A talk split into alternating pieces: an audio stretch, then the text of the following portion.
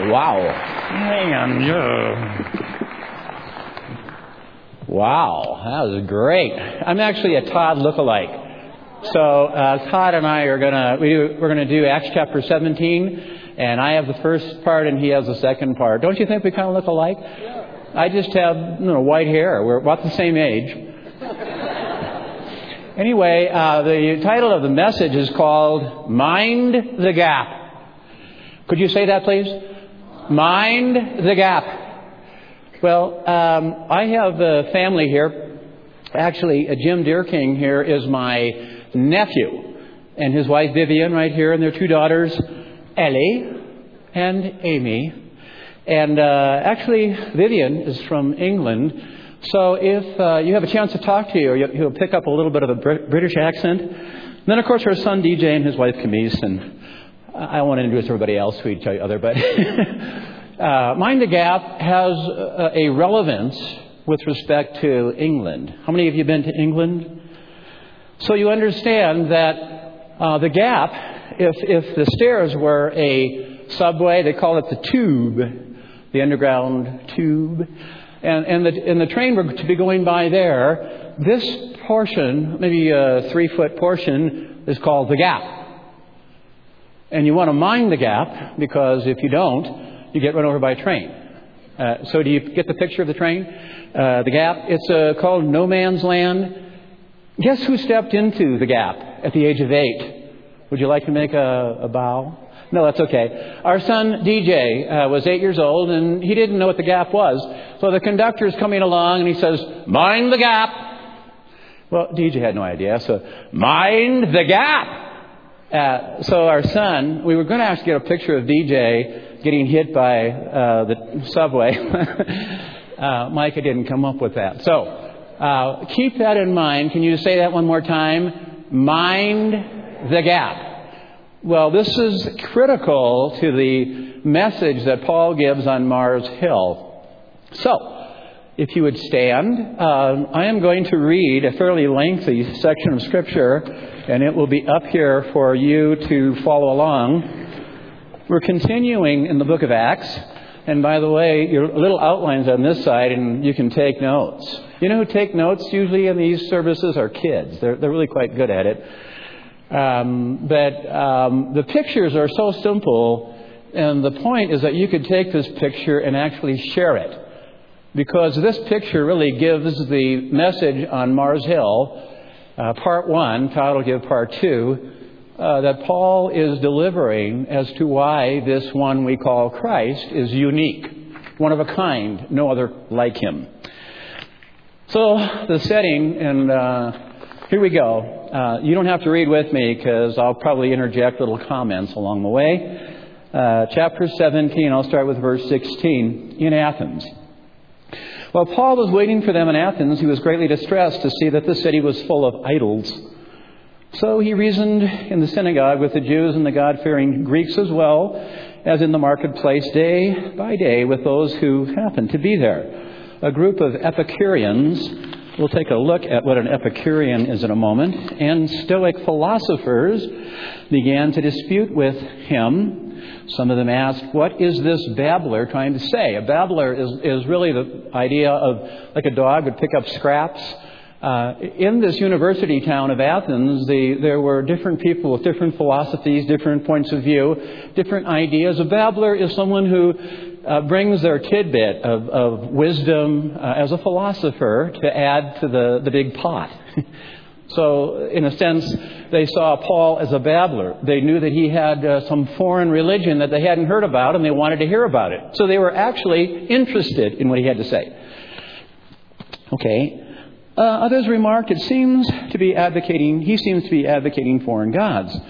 They said this because Paul was preaching the good news about Jesus and the resurrection. These are two unique factors in his message.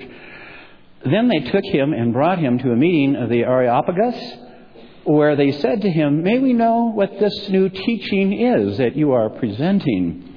You are bringing some strange ideas to our ears, and we want to know what they mean. All the Athenians and the foreigners who lived there spent their time doing nothing but talking about and listening to the latest ideas. Sounds like a university town. Paul then stood up in the meeting of the Areopagus and he said, Men of Athens, I see that in every way you are very religious. For as I walk around and look carefully at your objects of worship, I even found an altar with the inscription to an unknown God. Now, what you worship as something unknown, I'm going to proclaim to you. The God who made the world and everything in it is the Lord of heaven and earth, and does not live in temples built by hands. And he is not served by human hands as it, uh, he needed anything, because he himself gives himself, or he gives all men life and breath and everything else. From one man he made every, every nation that they should inhabit the whole earth, and he determined the time set for them and the exact times where they should live, exact places. Uh, God did this so that men would see him and perhaps reach out to Him and find Him, though He's not far from each of us. I'm almost done. For in Him we live and move and have our being, as some of you are, our own pro, uh, poets have said, we are His offspring. Therefore, since we are God's offspring, we should not think that the divine being is like gold or silver or stone, an image made by man's design and skill. In the past, God overlooked such ignorance, but now he commands all people everywhere to repent. For he has set a day when he will judge the world with justice by the men he appointed, the man he appointed singularly. He has given proof of this to all men by rising, raising him from the dead. Well, he's referring to Christ, if you weren't sure. When they heard about the resurrection of the dead, some of them sneered. Have you ever anybody sneer at you? I have.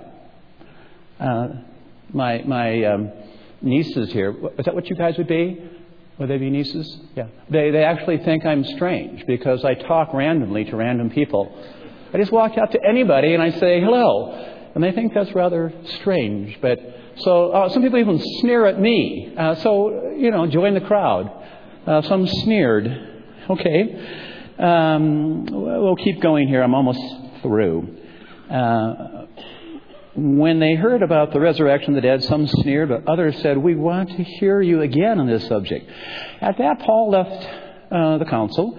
A few men became followers of Paul and believed. Among them was Dionysius and a member of the Areopagus, also a woman named Damaris, and a number of others. Would you pray with me? Lord, uh, this is a lot to take in. So um, allow us to simplify that we can not only hear your word, but obey it. And so may that which is said and done uh, honor you. For we are here in your name to hear from you. And we pray this in Jesus' name. Amen. Would you please be seated? Thank you. Um, this uh, gap, uh, I have two questions to throw out to you. One is what is the gap? Uh, it's critical to Paul's sermon. And the other question is why is it critical uh, to Paul's sermon? And so hopefully we'll answer those two in the following 20 minutes. uh, the visual that you'll have up here is a map of where Athens is. And uh, so as that map is up here, um, you will see that uh, it's on the upper what left-hand corner of the screen. Uh, is there an arrow or so? Good. And um, that gives you an idea of where it is in location to uh, the rest of the topography. How many have been to Athens just out of curiosity? Uh, some. That's amazing.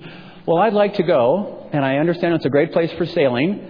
And so, uh, if anybody would like to take me, I'd be happy to go with them. but uh, is there a little white line there? Because it shows the uh, second missionary journey of uh, uh, Paul and so this verifies the fact that he was actually in the Navy and he sailed uh, great lengths and great distances, and we knew he wasn't in the Air Force, the Marine Corps, or the Coast Guard. So it had to be in the Navy because he handled a lot of water. I just made that up for you that are guests. Uh, but he did um, Athens. In fact, there's an aerial shot of Athens. So we'll shift to that. It's a beautiful uh, port today where you have all these large um, ships, including yachts, and a great wealth. so the unique factor of uh, Athens is uh, just a couple of important facts you can tuck away in your fact file. In Athens, there were many gods. So the idea of one God was extremely foreign. Uh, there, it was under Roman rule. It was a free uh, city, but it was under the Roman rule. And uh, it was what I would call, or people would call, biblically, a, univer- a university town. Uh, if you're in a university town, there's a lot of philosophy and thoughts. Uh, I went to Madison, Wisconsin. There was everything in the kitchen sink there. There were the hippies and the beatniks and the, you know, uh, the fraternity people, sorority people, the jocks, everything. And you all bring your philosophies and you all sit around and you talk about and share your ignorance.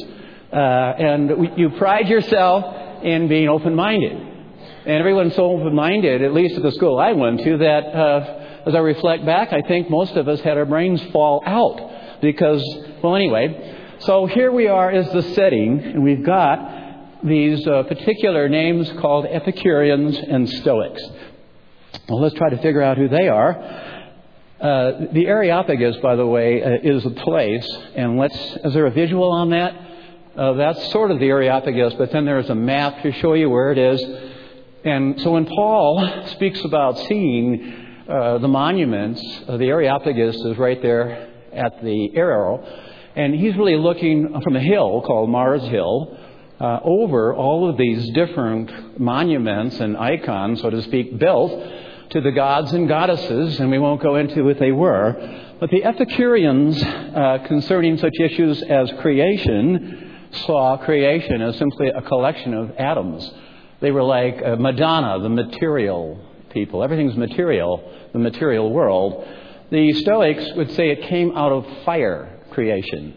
But uh, whatever creation is or how we got here is certainly not personal, according to them.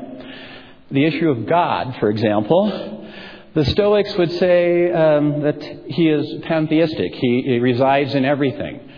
And uh, that is that he would reside in the carpet. He'd reside in the plants and the trees and you and me and Luther's shoes. Yeah, I can see him right there. There's a, there he is, a little bit of him right there on the end. I think it's mud, but it's kind of part of God, you know, the earth, and it's all right there. So pantheism says God is within everything, whereas the Epicureans would say that uh, God is transcendent, He is other. He really is not interested in the world that He created. Uh, he put us out here and, you know, wound us up and got us going, but he's not really remotely interested in your life or mine, nor does he, you know, have the time or interest.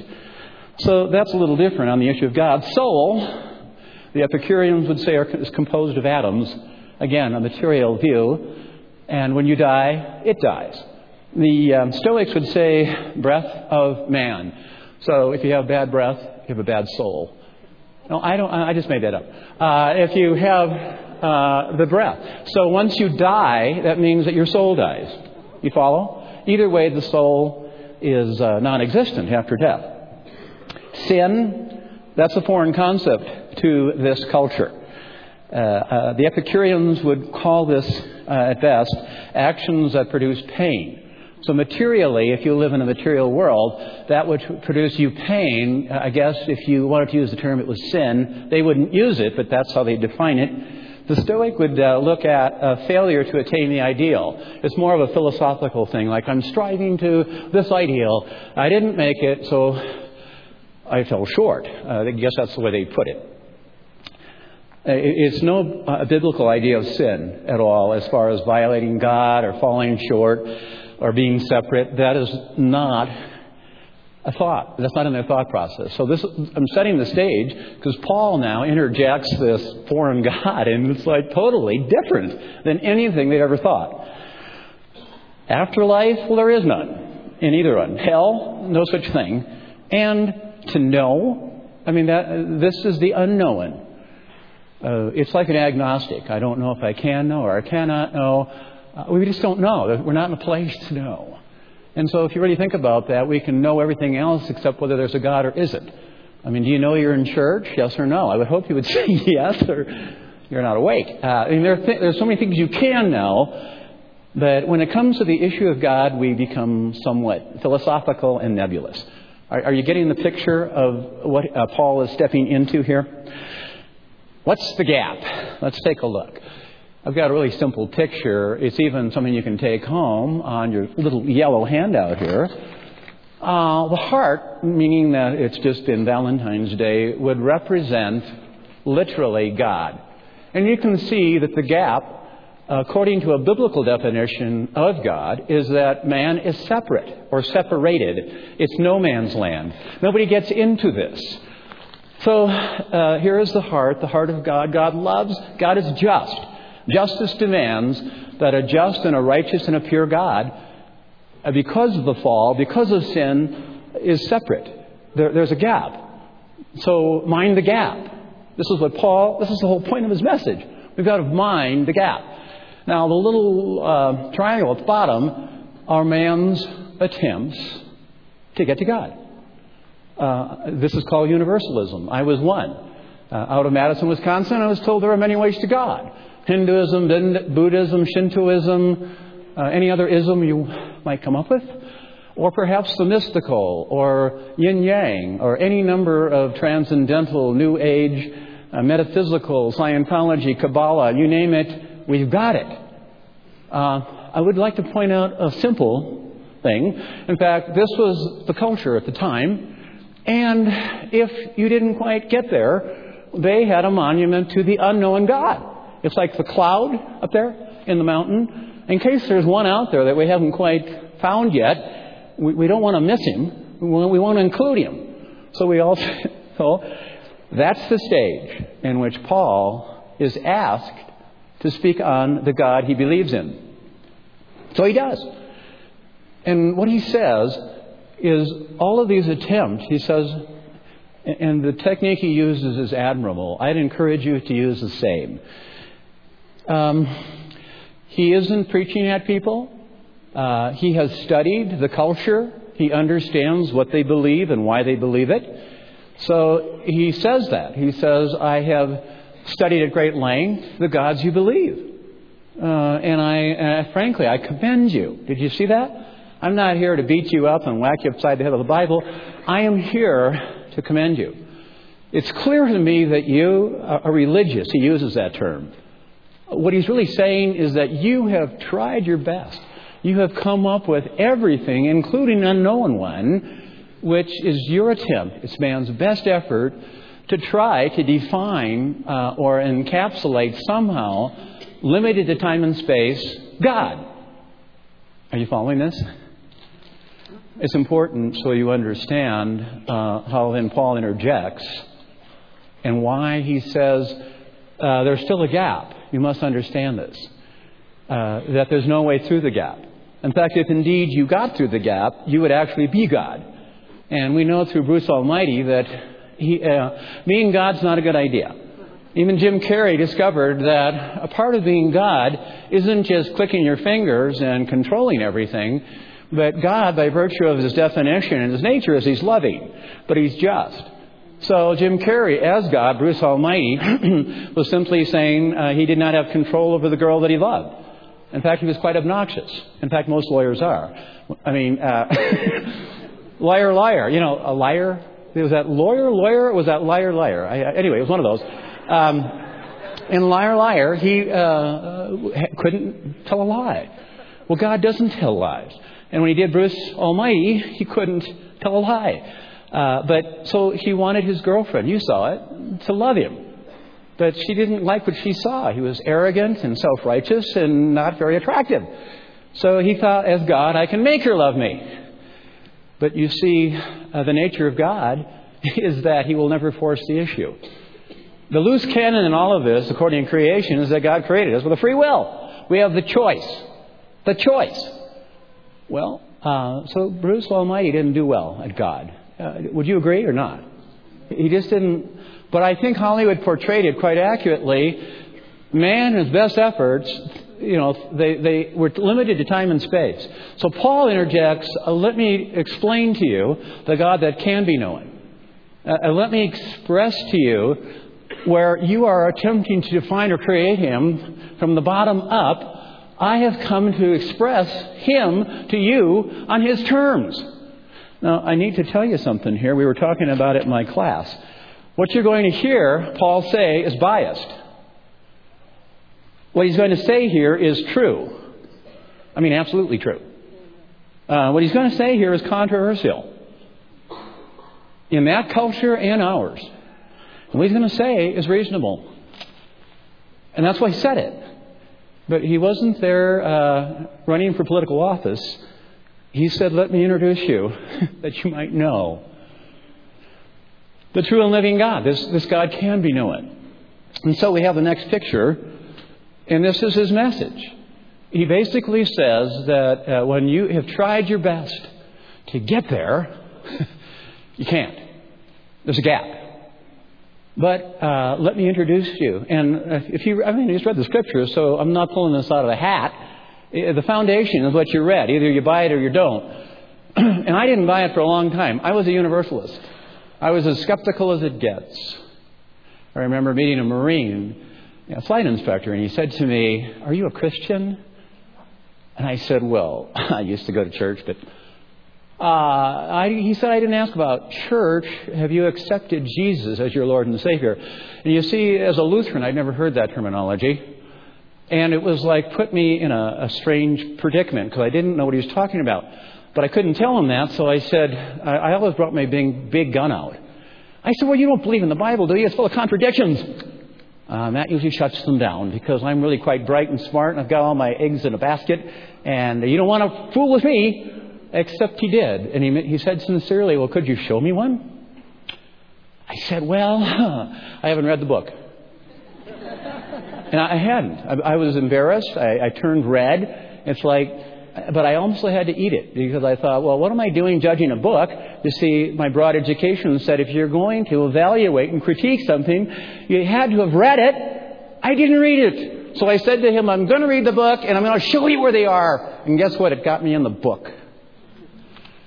Well, um, we pride ourselves in supposed academic prowess, but in all honesty, Paul stood up courageously. He delivered a biased, true, controversial, and reasonable message. Take it or leave it. And you will find that too. But I want to point some things out here. He, this is a picture we can all use because it's Paul's. So you could actually draw this for somebody on an airplane or you're not a Jesus freak. You're just expressing what is it that you truly believe. At least I, you know, if, if, you don't have to, but and perhaps there is something else out there. Maybe there, uh, we'll discover a new planet where there's truth beyond the truth of the Scripture. Maybe uh, there's an area of the Stoics and the Epicureans. Maybe there's a rock we haven't turned over yet, and there's some some jewels in there. So Paul is saying, if you want, you can travel with the Epicureans or the Stoics, but what I'm giving to you can be known. Take it or leave it. Uh, but it, it will change your life. It will give you what you're really looking for. And I don't know everything. I haven't discovered all. My big quest when I was in my searching mode was I would study all the religions in the world. Then, from there, I would figure out which one made the most sense, out of which then I would pick it. Which really led me to believe that when you think about it, I'm God. That is, I know everything. And, and a person did say, I'll save you some time. He said of all the religions, there's only four that are personal. And of the four, Buddha is dead, Muhammad is dead, Confucius is dead, and Christ is alive. Uh, well, I thought, well, what do you want? You want a dead one or a live one? And I thought, well, live sounds good. I'm just saying, when you speak to people, they this they become defensive. It's because, but so did I. So I'm not coming out of a vacuum. This is where I lived for a long time. But when the rubber meets the road, when you find the chips are down, when you find, for me, it was death. A lot of death in the Navy, a lot of young people getting killed. And I found, as Pascal said, a God shaped vacuum in my heart. And it couldn't be filled by any created thing, but only by God the Creator is made known through Jesus Christ. And through a missionary, the guy said, I extend to you forgiveness Picture a Philippine boy, you've all heard this one a million times, going down to the river, and there he washes himself clean. He walks along a dusty path, and so not to mark up the house, you know, those ladies don't want their living room marked up with mud. They have basins of water to wash their feet. When a person accepts Christ, this guy said to me in the Philippines, we're washed clean, we're forgiven. Uh, but we walk along a dusty path, and our feet get a little dusty, we do some things that are kind of not, you know, filthy. And so we, uh, that's where it stopped for me. it wasn't filth. It wasn't dust.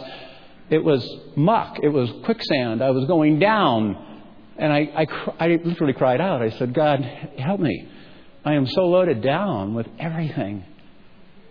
I, I, if you offer forgiveness, I don't deserve it, believe me. I don't bring any kind of a clean slate at all. But if this is what you give me, I need it. And that's what Paul is saying. I, I hope you're getting this as clear as possible because he's not talking about religious trappings. Not talking about Jesus bubble wrap. He's not talking about all the things that Jesus will do if you throw your hundred bucks at him. It's none of that. If Jesus can't stand alone, then he can't stand at all. I mean, either take it or leave it. Uh, his forgiveness is extended freely. We don't have to wrap him in all this other external stuff. Well, I didn't have any promises given to me of any health, wealth, or prosperity. I simply knew I needed to be forgiven, and that was extended to me, and that was more than enough, and it's still been that way. I guess everything else is a bonus. Well, this is what Paul is saying. It is not man poking through the gap, it is God who stepped out of eternity into time in the form of a man. Take it or leave it. Biased, of course. In Christ. C H R I S T. The cross. Why the cross? Well, it's where justice and love meet. It's the only place they meet. I know of no other place where they meet. So it's biased, true, controversial, and reasonable. Well, uh, I'm almost done. But I do have to tell you my aunt story. How many of you have done this? I'm sure you have. Uh, back in Wisconsin as an eight year old kid, I, I got bored easily. You can tell.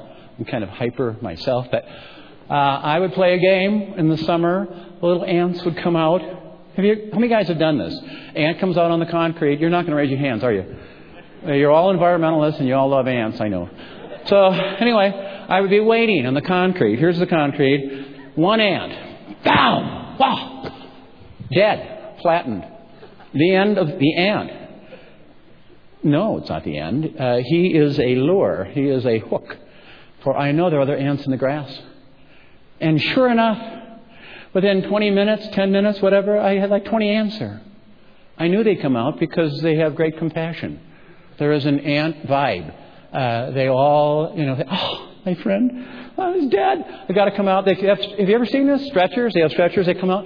They have paramedics. They have ambulances. It's all there. So now I have 20 ants. I'm bam, bam, bam, bam. I got 21 dead ants. Wow. You'd think that would be enough, wouldn't you?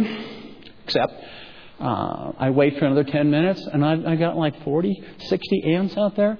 Do it again and again. I got tired. I started sweating. Two hours of this, I've got like 600 casualties, you know. And I'm thinking, I need a break. I'm, you know, I'm sweating. I need Kool-Aid or lemonade. And I'd stop and sit under the tree and think, here they come again. Here they come again. Boy, they, they are why doesn't somebody tell them? Why doesn't somebody tell them that there's a guy, a kid with a basketball, he's going to get flattened? That is no man's land there. It's no ant land. Don't go there. Stay away. Well, the only way they could get the message is if I became an ant. Well, this is what you know, the story is. Christ, fully God, fully man, says, Man, I will bridge the gap. I will lay my life down for you, like it or lump it. Uh, but this is God's terms. That is Paul's message. Some sneered. A couple accepted. A couple found what, what was early the church was called the way. Have you found the way? Uh, I think God is trying to show us the way. But therein is Paul's message. The gap. It's critical. because many, including myself, believe that Christianity was one of the ways up the mountain. Just one way. It does not present itself that way. It presents itself as uniquely the way God has chosen on His terms to reveal Himself. Biased, controversial, of course. No doubt about it. Well, we're going to go through our little list at the end, and then I'm through.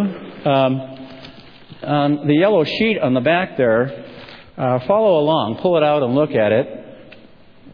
Now, these are what Paul is saying in the context. Remember, we went to the, up to the Epicureans and the Stoics. Having to do with creation, well, we already know that they would say it came out of something, you know. But whatever the something was, or maybe it was, it certainly was not personal. Concerning creation, God, it says, created ex nihilo out of nothing. You know, the stumper that the third grade student will ask a teacher, well, then who created God? I've had teachers come up to me and say, can you answer that? I don't know what to say. Uh, um, God, by definition, was never created. Had to be. He's separate. He existed before time and space. Like a Lumpet, that's the biblical definition. He created everything out of nothing. Maybe he took something that we don't know of, but it says ex nihilo, and he created man then out of the dust of the earth. He lumped it together, he breathed into it neshama, the breath of life, and it became a living creature. And women still think men are a lifeless lump of dust. But uh, he gave them a will, intellect, emotions, and the capacity to communicate with God. Only he did that. That's unique. Back to God, uh, we have a pantheon, and we still do today. Except Paul's message is there's only one. Soul, uh, people would say, when I die, I I'm dead. Except Paul would say, well, actually, Pascal gives the wager.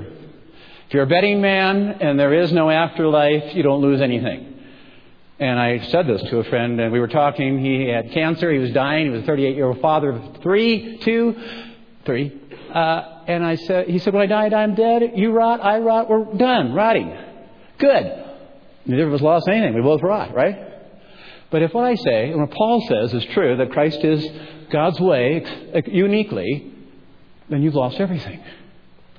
Are, are you a betting man? Would you, would you bet? Are you wagering? Says Pascal.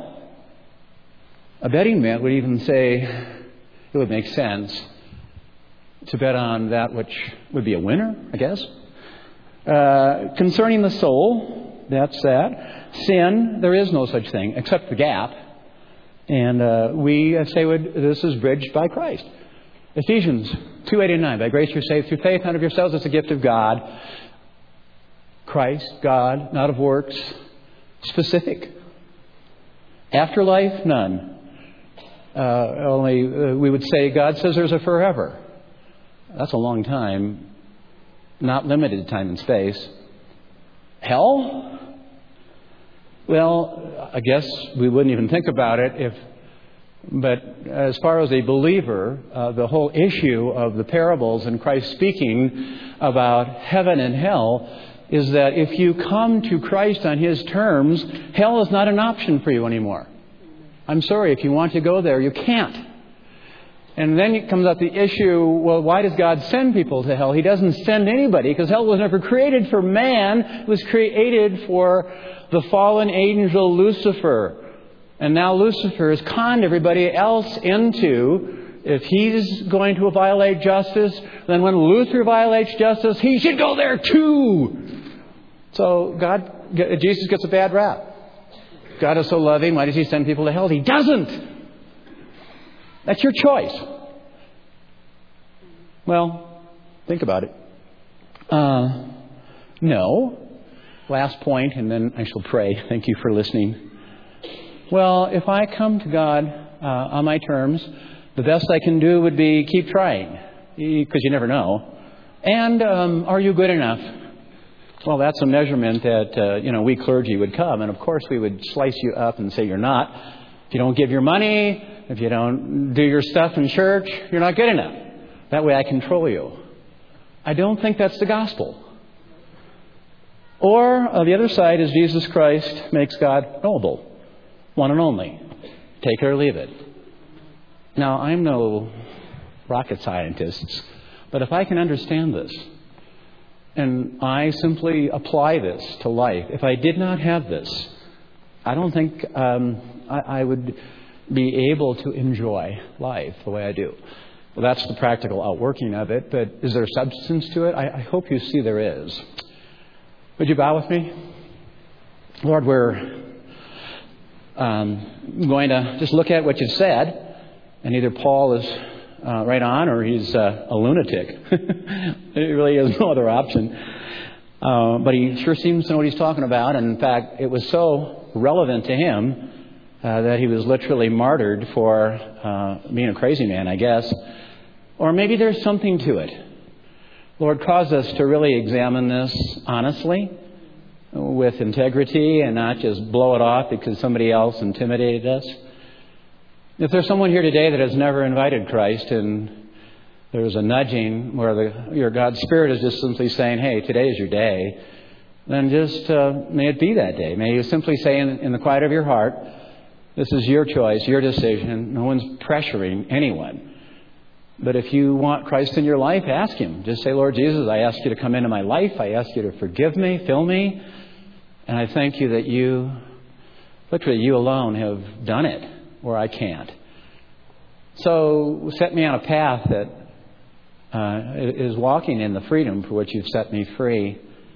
Uh, allow me to enjoy you and other people and life and get on with a plan that I, I can surrender to you. And here is the greatest adventure of all. At least uh, Paul would say so, and I guess I would say so. And uh, so we understand that this is a message that certainly creates an awful lot of controversy.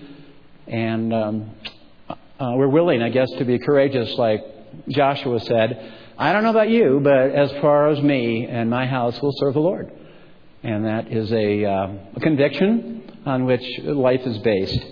So thanks for being patient with us. Uh, you're the potter, we're the clay. Keep chipping away at the rough edges of our lives because uh, we find freedom in you. Now may the love of the Lord and the grace of our Lord Jesus Christ and uh, the encouragement of the Spirit be with you. May the Lord bless you and keep you. May the Lord let his face shine upon you, be gracious unto you. May the Lord lift up his countenance, his sweet smile upon you, send you in his peace now and forevermore. Amen. Thank you so much for coming. If you'd like to pray down here, we will be down here. There's some awfully nice people here, so say hello to them and be careful as you drive home.